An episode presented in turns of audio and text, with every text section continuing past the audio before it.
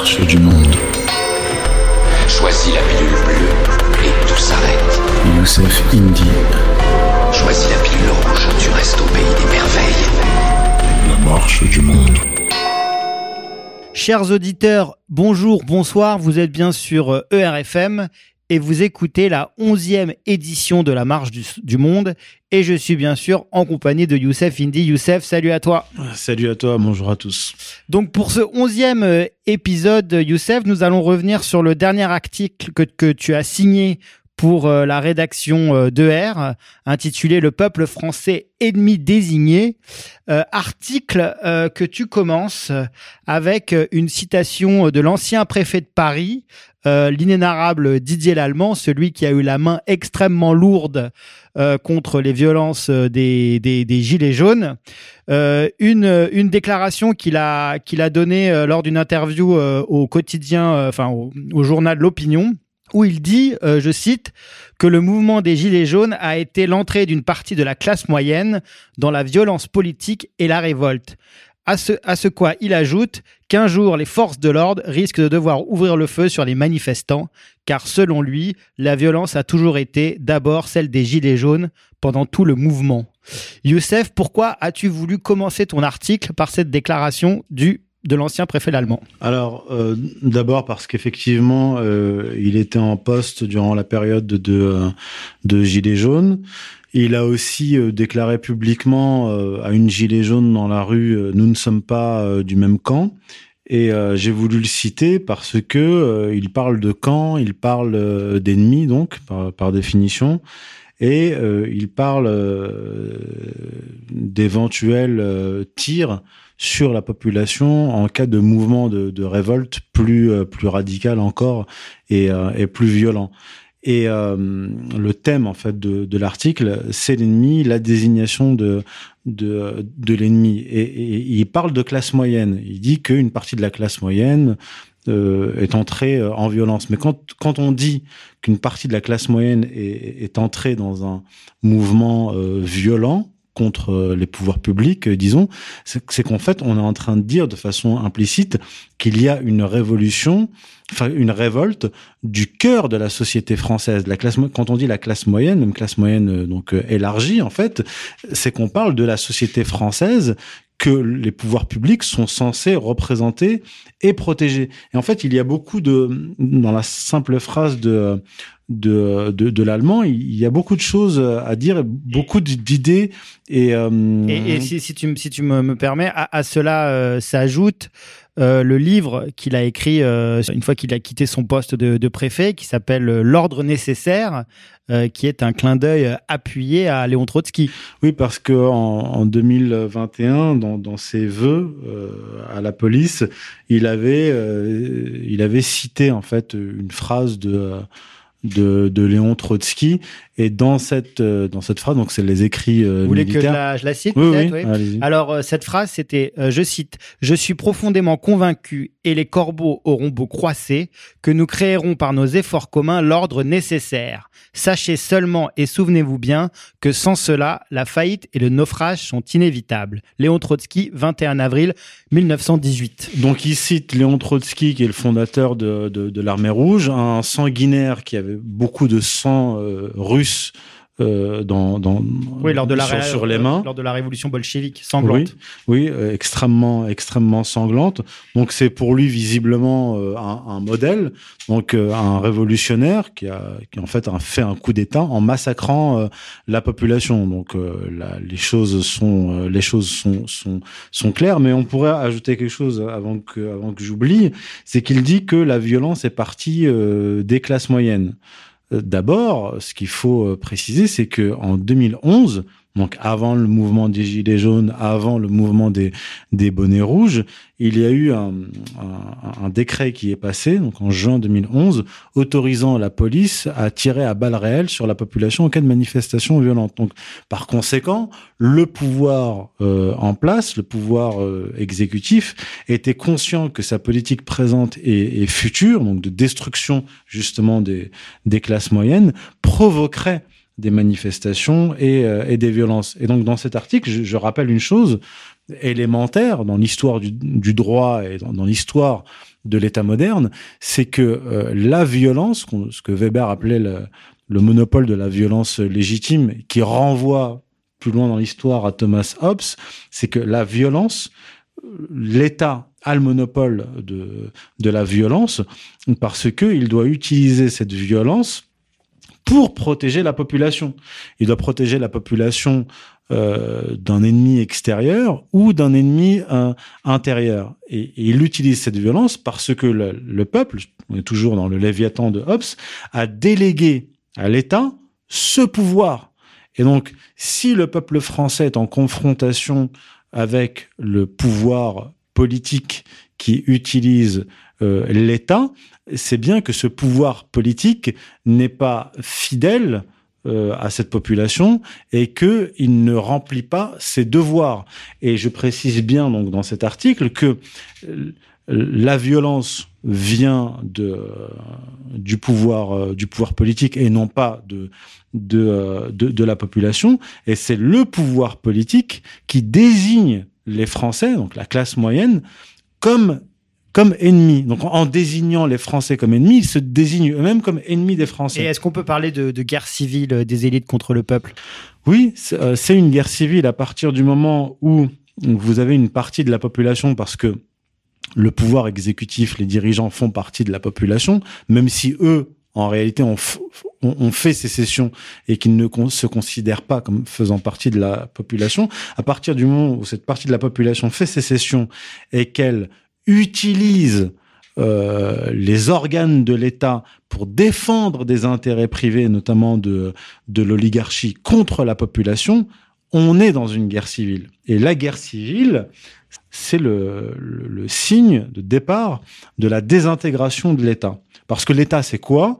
Je, le rappelle, l'État, c'est d'abord un sol, un peuple, et l'État, si on a une vision organiciste ou, spirituelle, euh, l'État est un, est un corps avec euh, un cerveau, des membres, et ou, euh, ou un être avec, avec une âme, disons.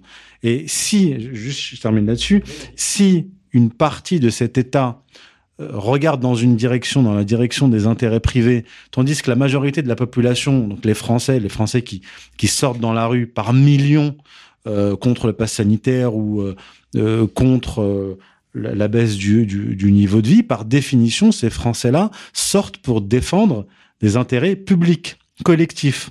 Alors qu'Emmanuel Macron, qui dit être la couverture de Rothschild, lui défend des intérêts privés. Et quel est le danger à terme donc de, de, de cette politique macronienne en fait euh, qui, euh, qui, qui exprime finalement cette, cette guerre déclarée au peuple? Bah, euh, Le danger, il peut, il peut y en avoir plusieurs. C'est d'abord le début de la, de la guerre civile théorique qui peut déboucher sur une guerre civile réelle, donc une confrontation physique qui a déjà commencé avec les gilets jaunes, mais qui peut aller en, en s'aggravant au fur et à mesure que la, le niveau de vie va, va, va s'effondrer et que des, des, catégories socioprofessionnelles vont venir s'agréger au noyau dur des, des plus pauvres, donc des, euh, des gilets jaunes, la, la violence va aller s'accentuant. Et le danger, c'est l'implosion de l'État. C'est la disparition euh, de l'État, même si cette disparition peut être, euh, peut être euh, temporaire. Et c'est l'issue de cette confrontation entre le pouvoir politique qu'il ne faut pas confondre avec l'État. Il y a le pouvoir politique et il y a l'État. Le pouvoir politique, c'est un ensemble d'individus qui appartiennent à des entreprises, qui font la navette entre la banque et l'appareil d'État, et euh, des lobbies et des, et des, et des réseaux. Donc c'est ça le pouvoir politique qui a investi l'appareil euh, l'appareil d'État. Et en fait, le peuple français n'est pas en lutte contre l'État, elle, elle est en lutte contre oui, le pouvoir politique. C'est la question que j'allais te poser. C'est est-ce est qu'on peut dire que le peuple, lui, est-il est-il réellement en guerre euh, contre l'État, que ce soit le mouvement des gilets jaunes, des, des, des bonnets rouges ou les mouvements anti-pass sanitaires? Non, il n'est pas. En, il est pas en. Sont-ils vraiment sécessionnistes? Non, parce que les euh, tous ces mouvements euh, de, de révolte bonnet rouge, gilet jaune, antipasse, ne sont pas portés, comme je l'ai écrit, par des idéologies anarchistes, remettant en cause la légitimité de l'État ou, même sécessionnistes. Au contraire, au, fond, je dis qu'il y a une lutte entre le pouvoir politique et le peuple pour le contrôle de l'État.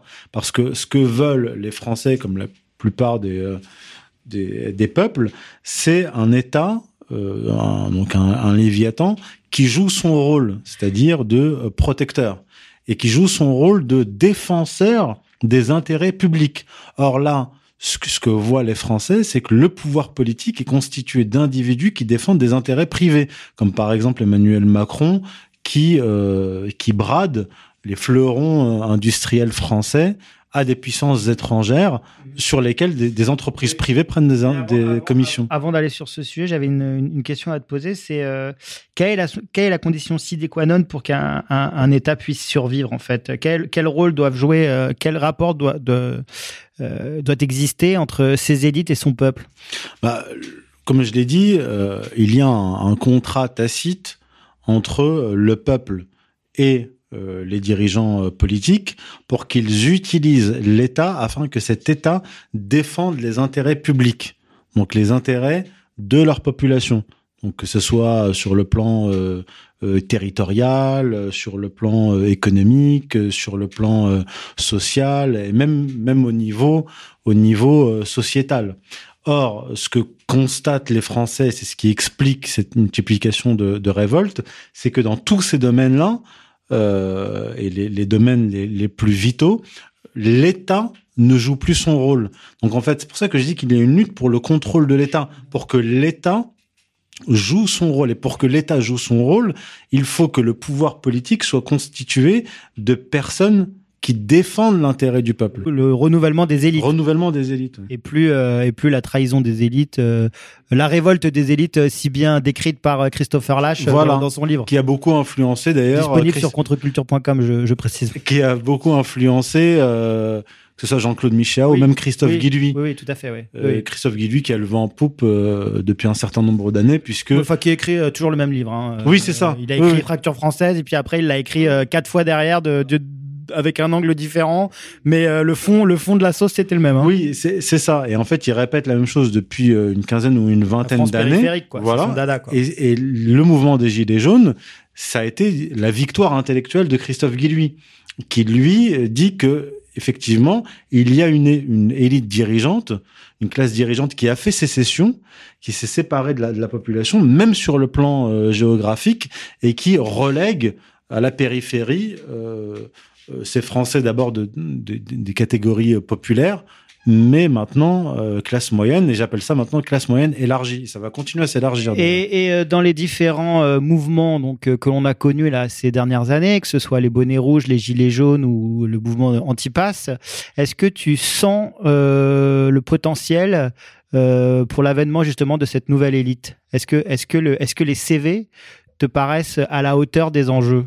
En, fait, on ne peut pas parler de CV parce que euh, on ne les connaît pas tous, on ne connaît que ceux qui sont médiatisés. Oui, mais si, si tu, si tu m'autorises, ouais. euh, on peut quand même euh, remarquer que entre les gilets jaunes où on avait quand même euh, des seconds couteaux, hein, que ce soit Fly Rider, la, la Black, la Pudolski, j'ai oublié son prénom. Enfin, c'était quand même du, du chômeur ou du ou du, ou du chômeur à mi-temps. Enfin, c'était pas intellectuellement très très stimulant.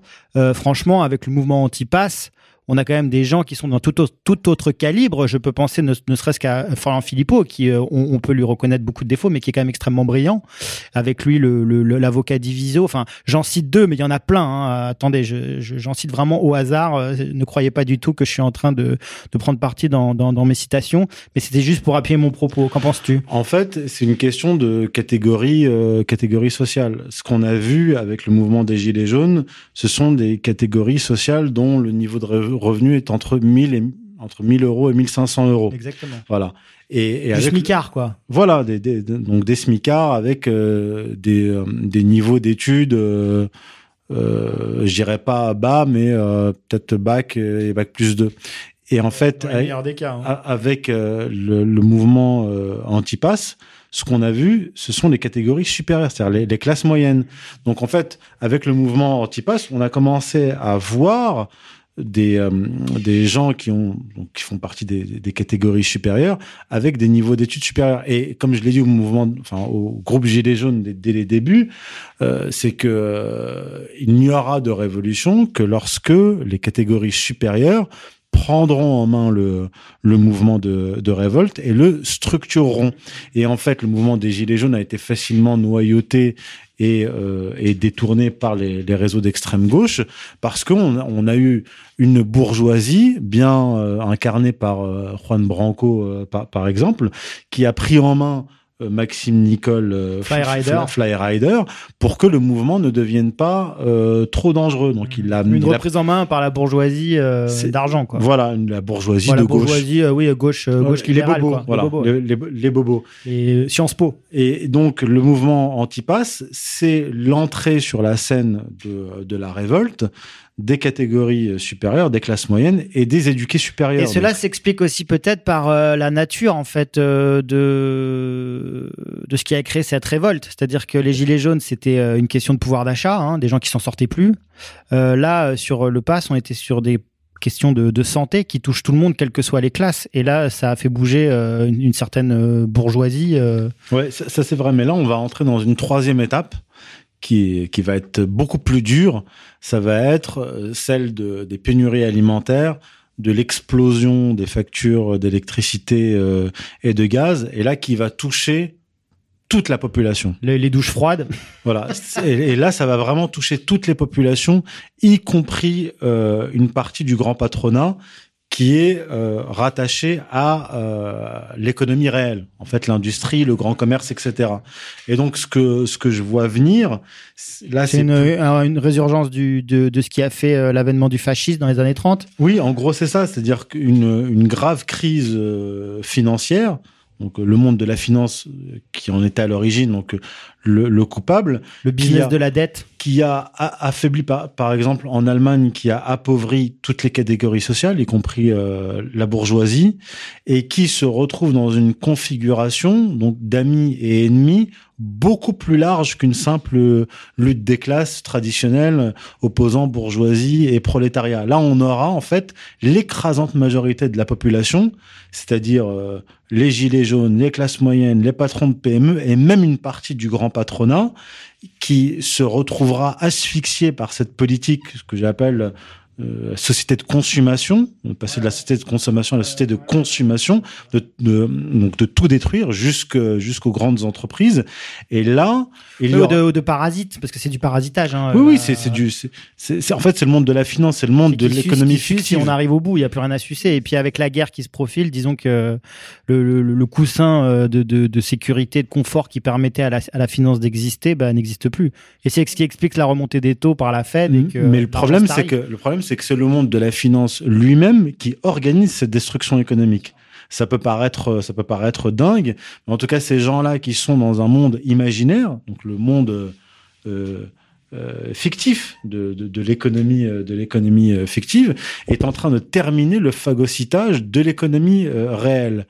Par conséquent, on va certainement avoir un mouvement de révolte beaucoup plus large et certainement à l'avenir beaucoup plus structuré, puisqu'on va avoir euh, des cadres, des cadres supérieurs, des patrons de PME et même certains grands patrons. Et qui est le meilleur représentant que ce monde de l'argent et de la finance? Macron.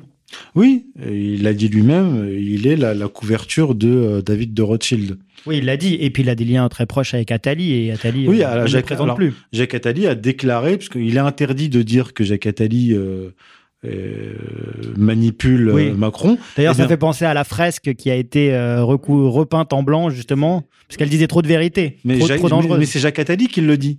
Jacques Attali euh, dit euh, Emmanuel Macron, c'est moi qui l'ai inventé totalement à partir du moment où je l'ai mis rapporteur, à partir du moment où le tout Paris le connaissait et le monde et où je ne l'ai pas éteint.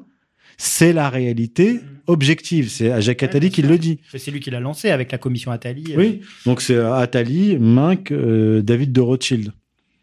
D'accord. Donc tu disais donc meilleur VRP de- du monde et la finance, et donc la politique macronienne, euh, c'est la défense euh, des intérêts privés contre le peuple qui lui se bat pour l'intérêt public. Voilà, et les intérêts privés, et pas n'importe quels intérêts privés, les intérêts privés du monde de la finance.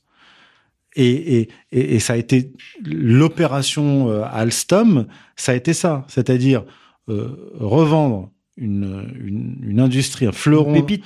une pépite, un, une- un fleuron de l'industrie française à une puissance étrangère, donc première trahison, et avec la banque Rothschild et des cabinets euh, d'affaires et de conseils étrangers qui ont touché leur commission dessus. Bah, c'est le monde dans le... Donc c'est le monde, vient. voilà, oui, bah, c'est le de la finance. euh, à la ça- manœuvre. Et c'est pour ça qu'ils l'ont mis là. Je veux dire, ils l'ont Mhm. mis là pour, euh, pour générer du business. Je veux mais il, dire. mais il est, il Faut que est- les gens se réveillent. hein, en fait, même, hein. il est l'incarnation, euh, il est l'incarnation de cette séquence historique. Il est l'incarnation d'une séquence où le, le capitalisme financier est en train de s'attaquer, même en train de s'attaquer, de, de finir de détruire le capitalisme industriel. Et donc là, les choses se tendent hein, avec euh, tous ces mouvements que, que l'on a cités. Euh, est-ce que c'est, est-ce que cela explique euh, l'état d'exception dans lequel nous vivons actuellement, Alors, l'état d'exception, euh, oui. qui a été arrêté Tempo- temporairement, temporairement mis de côté Ouais, Mais c'est vrai qu'on en a eu pendant. Bah, ça- depuis 2015, Voilà, c'est ça. ouais, depuis ça. les attentats. Depuis 7 ans. euh, depuis les 7 ans, on est, on passé d'état Ouais. d'urgence en état d'urgence. Et, et en fait, on, on vit dans un état d'exception, état d'exception qui est en fait la suspension de la loi et donc de la de la Constitution. C'est ce qui explique euh, la gestion euh, durant toute la période covidiste euh, sans contrôle euh, du Parlement. Tout était décidé euh, à, l'Élysée. Donc l'état d'exception, c'est la suspension de la loi et c'est une période où l'État est totalement euh, divin entre guillemets puisque l'État moderne en fait c'est l'État souverain qui euh, contrairement à l'État euh, sous l'ancien régime avait un, monarque qui était le dépositaire de la souveraineté et n'en- n'en était pas le détenteur. L'État moderne, lui, est détenteur de la souveraineté divine, parce qu'en fait, la, la souveraineté est divine par, par, par essence. Et donc, cet État divinisé qui s'est accaparé la souveraineté divine apparaît tel qu'il est durant l'état d'exception. C'est la fameuse phrase de Carl Schmitt. Et euh, souverain, celui qui décide de l'état d'exception ou dans l'état d'exception. Et donc, euh, donc on a un État tout puissant, euh, divinisé, et donc on a un pouvoir exécutif qui qui qui, s'acca- qui s'accapare des pouvoirs quasi divins. Donc il vous interdit de rentrer et de sortir quand vous voulez, qui euh, vous fait fermer votre euh, entreprise, qui euh, vous oblige quasiment à vous injecter à vous et vos enfants un produit euh, ex- expérimental. Donc on est euh, dans une phase donc de levée de la loi, mais aussi l'état d'exception, qui est la, la- cette phase où la loi est suspendue, la Constitution est suspendue. C'est une phase de transformation. On a eu ça dans l'histoire française pendant la période de terreur, après la Révolution française. On a suspendu la, la Constitution et où l'État était, euh, était tout puissant. Donc il y a un moment donné où l'État doit atterrir. Donc euh, il atterrit soit sous sa forme initiale, soit sous sa forme sous sa nouvelle forme après Bah, sa la Révolution, ça a été, ça a été Napoléon, quoi. Voilà. Ça a pris un peu de temps, mais ça, ça a été l'armée finalement Voilà. qui, a, qui a remis, euh, qui a remis un peu d'ordre. Voilà. Donc, en fait, quand vous levez la loi, euh, certes, vous avez les pleins pouvoirs pendant un, un certain temps, mais l'atterrissage peut être extrêmement violent. Et d'ailleurs, j'ajoute que ceux-là même qui ont mis en place les tribunaux euh, révolutionnaires pendant la terreur ont fini sur leur propre échafaud, comme par exemple comme Robespierre et, Da- et Danton. et Danton. Donc, euh, ce, qui, ce qui peut se passer à l'avenir, donc euh, gardons à l'esprit l'évolution euh, économique, socio, euh, sociopolitique, et sur le plan euh, étatique et, juridique, ce qu'on peut avoir, c'est une période d'extrême turbulence où l'État, euh, en tout cas le, le pouvoir exécutif, est délégitimé, avec une crise de régime extrêmement grave et une période de chaos. Mais on, commence euh, doucement à y rentrer, puisque euh, on voit que même en continuant à jouer, à jouer le jeu euh, démocratique, euh, le peuple commence à se rebeller. Ça s'est vu en France avec euh, la Macronie qui a perdu euh, sa majorité absolue à l'Assemblée, ce qui change quand même pas mal de choses parce que euh, ils sont obligés de voter des 40, ils sont obligés de passer en 49.3 uniquement sur un texte par session parlementaire et le budget, ce qui fait bon, ce qui, est beaucoup dans un sens, vous me direz, mais ce qui est pas grand, pas grand chose dans un autre, puisque maintenant ils vont être obligés d'avoir des majorités pour faire voter leur texte et je leur souhaite bon courage. donc ça c'est quand même une bonne chose puisque il faut quand même dire que c'est grâce à ça euh, qu'on n'a pas eu, par exemple, la vaccination obligatoire pour les enfants ou une reconduction du, du euh, de, toutes les lois liberticides qu'on a eues lorsque Macron avait la majorité absolue et il faisait absolument ce qu'il voulait. Sur ce que je veux dire, c'est qu'il y avait l'état d'urgence, certes, mais il avait aussi euh, du fait qu'il ait tous les médias avec lui, il arrivait à influencer le peuple pour avoir une, majorité et, et, du fait du mode du scrutin aussi euh, euh, majoritaire à deux tours, qui est, quand même, euh, quand on y pense deux secondes, c'est quand même dingue, quoi, qui est tout sauf représentatif. Ça lui permettait quand même, euh, voilà, d'avoir les coups des franches et de pouvoir, euh, de pouvoir diriger comme un monarque présidentiel. Bon, ben non, c'est quand même bien différent aujourd'hui. Les choses sont quand même bien différentes. Donc il y a ça. Il y a aussi ce qui se passe aux États-Unis avec la fraude systématique maintenant. Je veux dire, on a vu ça aux dernières élections avec Trump. Là, aux dernières élections avec les sénateurs, c'est dingue. Je veux dire, on a, on a les résultats au bout d'une semaine, alors qu'avant, la nuit, c'était réglé.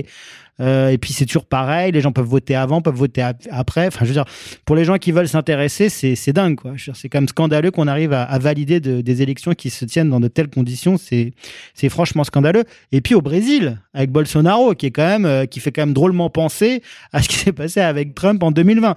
Donc tout ça pour dire que le peuple commence à, se, à se rebiffer, à, se, à se rebeller. Euh, est-ce que, est-ce que finalement l'oligarchie ne chercherait pas un échappatoire pour éviter cette guerre civile euh, avec une confrontation avec la Russie et une guerre mondiale Alors déjà, il y a plusieurs choses. Par rapport à la vaccination obligatoire, elle était prévue en juillet 2021. Et il y a eu tout, donc juste avant le mouvement de anti-pass, tout le mouvement anti-pass massif a, a, fait reculer le gouvernement. Donc on était avant les, avant les élections. Et cet affaiblissement de, Macron, euh, du pouvoir démocrate aux États-Unis et euh, des opposants de, Bolsonaro euh, au, Brésil met en évidence une chose, c'est une, une, guerre civile froide et une, une, tentative de coup d'État en fait de l'oligarchie financière qui se fait avec difficulté parce qu'elle elle tente de se faire contre l'approbation de la population. Oui, oligarchie financière, euh, Davos. Hein, oui, forme de Davos, euh, le Great Reset. Quoi. Voilà. Et en fait, euh, ce que je voulais dire, c'est que on est dans une période justement de, de, de transformation où on passe d'une pseudo-démocratie à un système totalitaire, mais avec une population qui est euh, très largement réfractaire et qui est en fait en, en révolte. Donc il faut, faut, faut révolte. Ouais, mais la révolte en France, elle a commencé en fait avec les bonnets rouges et c'est et c'est chronique. Et c'est comme des, des, secousses sismiques, ça, ça, ça, ça va aller s'accentuant et les, euh, les répliques vont être de plus en plus rapprochées, de plus en plus, de plus en plus violentes. Donc on est dans, dans ce que je disais, c'est-à-dire une transformation du régime politique. Donc l'état d'exception, euh, aux États-Unis, l'état d'exception, quand même plus ou moins commencé avec les attentats du 11 septembre et le Patriot Act 1, 1 et 2, ce qui correspond en France à ce qui s'est passé avec la loi sur l'information, etc. La, la surveillance. Du, du, Bataclan. exactement. Donc on est dans un, dans, dans un système faussement euh, démocratique et le problème euh, auquel est confrontée euh, cette, cette oligarchie, c'est que lorsque vous euh, vous fraudez et que vous prenez le pouvoir euh, par la fraude, par la triche, en maquillant cela euh, avec la, couleur de la, de la démocratie, vous êtes rattrapé par la réalité.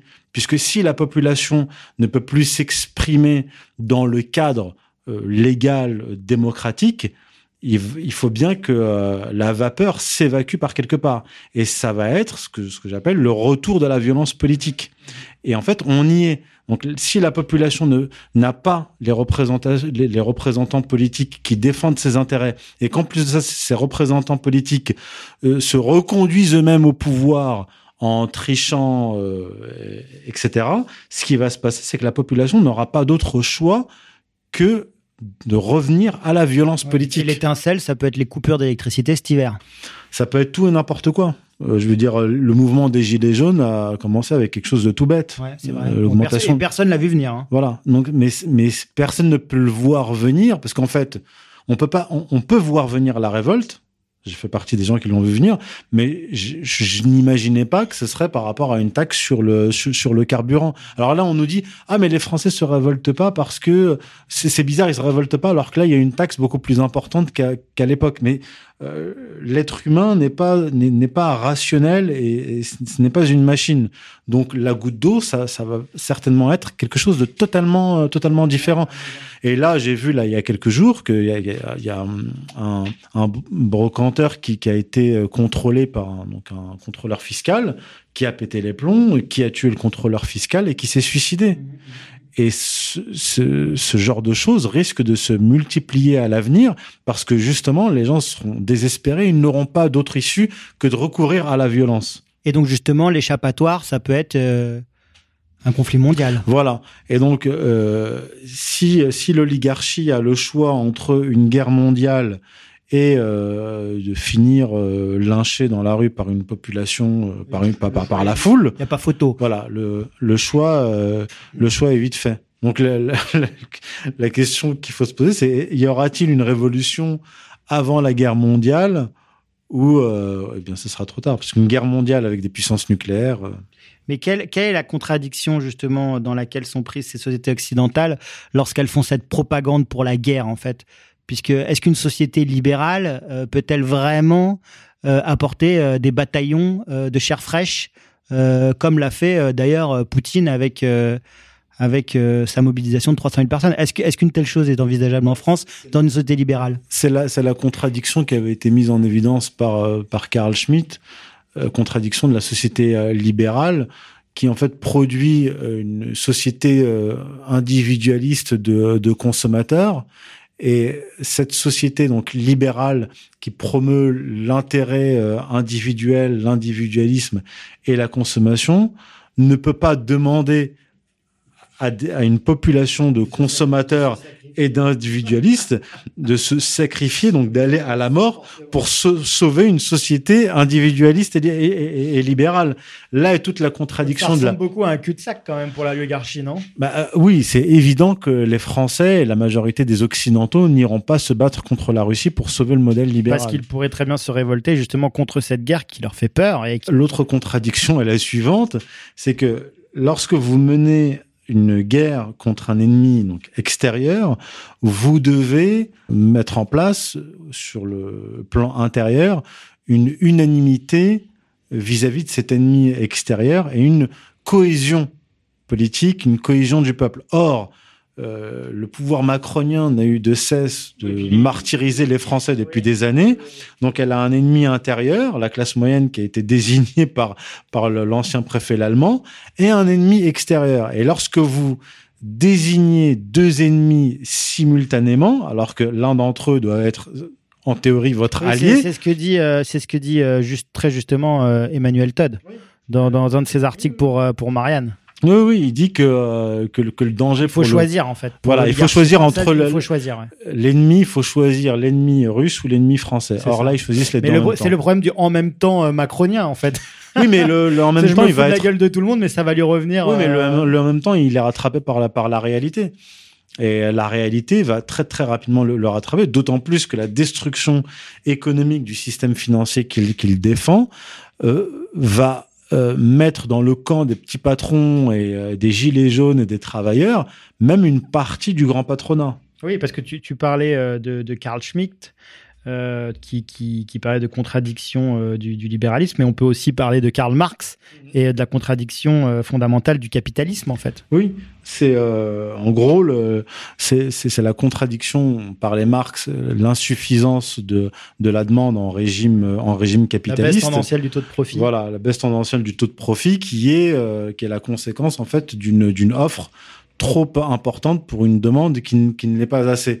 Et en fait, pour résoudre cette contra cette contra j'en parle dans mon article, pour résoudre cette contradiction, le, le système euh, capitaliste occidental a mis en place, ce sont les anglo-américains, le système de libre-échange. La globalisation, la globalisation éco- économique qui leur permettait de délocaliser dans les pays les plus pauvres pour euh, maximiser leurs bénéfices en vendant des produits à leur population qui ont été fabriqués avec une, une main-d'œuvre pas chère. Or, le problème, c'est que lorsque vous délocalisez et que vous faites travailler des, euh, des Asiatiques à la place des Occidentaux, vous, vous, vous faites une pression euh, à la baisse des salaires des Occidentaux. Par conséquent, leurs revenus baissent et leur consommation aussi baisse. Et donc, c'est là que la finance arrive et qu'elle prête euh, de l'argent qui n'existe pas à une population qui vit au-dessus de ses moyens et ça vous donne une crise financière. C'est un subterfuge parce qu'à terme, ça crée de l'inflation. Bah, ça, ça a été la, la crise des subprimes et donc le, le capitalisme retombe encore dans sa, dans sa vieille contradiction. Et vous renforcez en plus euh, vos ennemis euh, géopolitiques comme la, comme la Chine. Donc tu l'as très bien dit avec les délocalisations, mais aussi la Russie. Puisque la Russie euh, poutinienne, Poutine, poutinienne, oui, poutiniste, je ne sais plus, euh, s'est considérablement renforcée euh, grâce bah, à l'arme du gaz qu'elle vendait pas cher à l'Allemagne. Et il y avait un accord comme ça, un modus vivendi parfait entre euh, l'industrie allemande et euh, les ressources, euh, les ressources russes, qui a duré, qui a duré presque 20 ans et qui a permis vraiment à la Russie de, de, de, de- se refaire, si je puis dire, suite à l'effondrement. Donc, ce que tu dis est vrai pour la main d'œuvre, pour les délocalisations et aussi sur l'énergie, finalement. Donc, effectivement, ils sont pris dans une terrible contradiction. Mais maintenant, pour régler cette contradiction, le système capitaliste financier est entré dans une nouvelle phase qui est inédite. C'est ce que j'appelle euh, la société de consommation. Donc en fait, on était dans un capitalisme jusqu'en fait jusqu'au tournant euh, néolibéral des années 80 qui était classique, productiviste et qui avait euh, donc qui produisait donc une société qu'on appelait de la société de consommation. Voilà, c'est la fameuse phrase de Ford, je paye bien mes ouvriers pour qu'ils achètent mes, mes voitures. Mais là, on est, le projet de l'oligarchie financière est différent. Aujourd'hui, ce qui- ce qu'il propose, c'est une société de ce que j'appelle une société de consommation, où en fait, on va sacrifier les individus, sacrifier les entreprises, détruire l'économie parce que euh, Mais comme une fuite en avant. euh, mais pourquoi? Parce qu'en fait, euh, les classes moyennes, les populations sont devenues, pour cette oligarchie financière, un ennemi inutile, mais surtout un danger.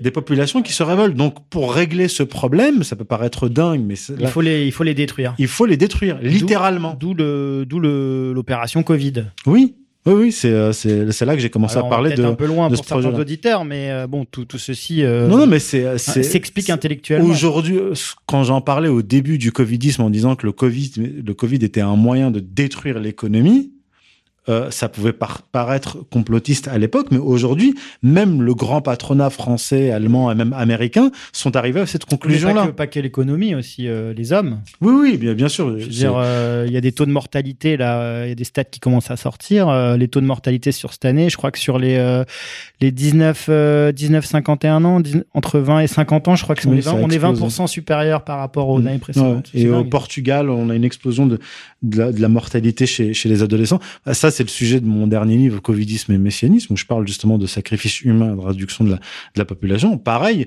ceux qui, à l'époque, euh, disaient que j'étais complotiste de parler de réduction de la population, enfin, de sacrifice de masse, ont fini par reprendre cette thèse et justement pointer du doigt euh, cette, cette surmortalité. Et effectivement, l'économie ne permet pas de comprendre cela parce que l'homme n'est pas euh, un être rationnel. Et il faut aller au tréfonds de l'anthropologie de la l'eschatologie. même. et de l'eschatologie pour, pour, pour comprendre ces mécanismes.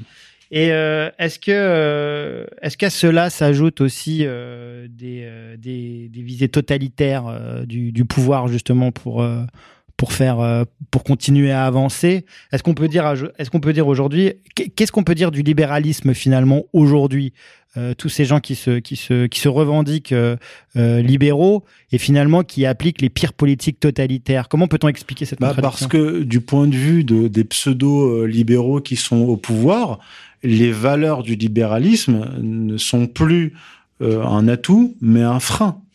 C'est ça, c'est que on, on permet aux gens de voter tant qu'ils votent bien. Et, là, en fait, le, problème, c'est que qu'est-ce qu'a vendu en gros le libéralisme? Il a vendu l'intérêt individuel, l'enrichissement, l'enrichissement par le travail, euh, les libertés individuelles. Euh, et donc, on a un, libéralisme philosophique avec des variantes euh, politiques, économiques et même et, et même sociétales. Mais aujourd'hui, les pseudo-libéraux, euh, les dirigeants pseudo-libéraux nous disent c'est terminé. Ils l'ont dit officiellement. C'est terminé la liberté individuelle, euh, euh, même euh, l'enrichissement, euh, l'entrepreneuriat. Tout ça, c'est terminé. avec le Covid. On n'a jamais eu, euh, au- même au temps de Vichy, une telle atteinte aux libertés individuelles. Oui, C'était oui. Donc, jamais vu. Le libéralisme devient un, un- un handicap pour les pseudo-libéraux. C'est pour ça qu'ils ont fait un 180 degrés dans leur discours et dans leur politique en disant maintenant l'intérêt individuel et les liber- libertés individuelles, c'est terminé. Euh, soi-disant pour euh, ouais. préserver la, D'ailleurs, d'ailleurs, préserver on- la c'est ce qu'on santé. voit de toutes ces, toutes ces campagnes de communication du gouvernement là actuellement sur euh, le fait qu'il faut, euh, il faut, euh, il ne faut pas dépenser trop d'énergie, il faut surveiller son chauffage, surveiller tout ça pour pour être altruiste, penser aux autres. Enfin, je veux dire. euh, il y a quelques années, c'est pas du tout ce qu'on nous disait. Je veux dire, au contraire, euh, c'est la consommation à tout prix. Donc effectivement, on est en train de, on est en train de se transformer en une société euh, soviétique quelque part.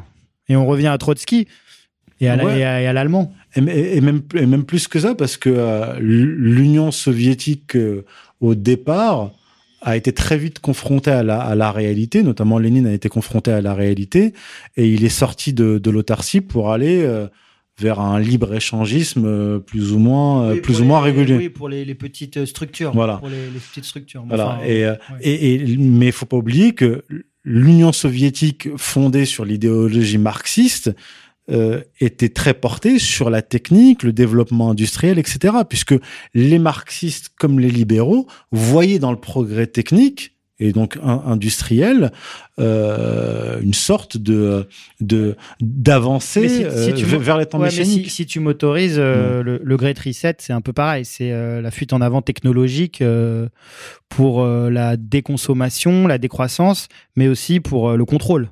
Si on grille le Great Reset, c'est un peu, c'est un peu ça. Si, Alors, si le- je résume. Oui, mais et, et j'ajouterais tout à fait, j'ajouterais autre chose, c'est que c'est la technologie pour détruire l'être humain.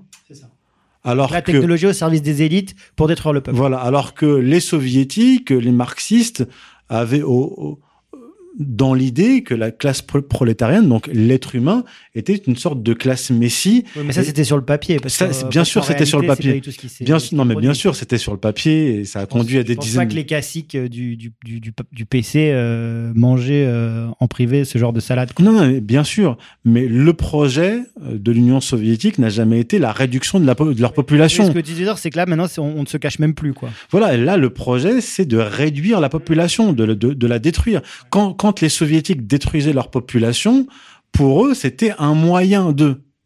Euh, alors que là, aujourd'hui, la destruction de la population, c'est- devenu un projet. Et dans l'histoire, bon, il, y a, il y a bien sûr le malthusianisme, etc. Mais euh, là, le, le- au, niveau du de l'histoire du capitalisme, c'est quelque chose de tout à fait, tout à fait inédit. Euh, on est confronté à quelque chose de, je, je dis encore, pour le comprendre, il faut euh, revenir aux sociétés euh, archaïques, euh, sacrificielles pour comprendre ce qui se passe. Ok. Super, Youssef. Je crois qu'on a fait un bon, bon tour d'horizon là des, de ton article, des, des sujets. Euh, tu veux conclure euh, peut-être une prospective sans prendre trop de risques sur, euh, sur les mois à venir, sur euh, 2023, puisque je pense que notre prochaine émission sera l'année prochaine. Donc, libre à toi. Je, je dirais que je pense que l'année 2023 sera décisive et qu'on peut commencer à voir naître ce que j'appellerais une sorte de lutte des classes transversales qui n'a rien à voir avec une. Tu peux expliquer? Oui, je, vais, je, vais, je vais expliquer. C'est, c'est, on, on, on, sera, on ne sera pas dans une lutte des classes classiques entre opposants prolétariat et bourgeoisie, mais on sera dans une lutte des classes qui va euh, superposer d'un côté euh, le prolétariat, euh, les classes moyennes, les patrons de PME et voire même des, des grands patrons. Euh, oui, qui... les, les, les, forces productives euh, face aux voilà. parasites, si, si je Voilà. Et en fait, on aura euh, fascisme. En fait. On, on, y, on, on, on, on aura, on aura une coupure de la société qui ne sera pas horizontale, Mhm. mais, euh, mais verticale. Bah écoute, c'est terriblement excitant ce que tu nous dis là. Et en plus, ER est positionné, est parfaitement positionné pour, euh, pour ce combat. Si Dieu veut, si Dieu veut.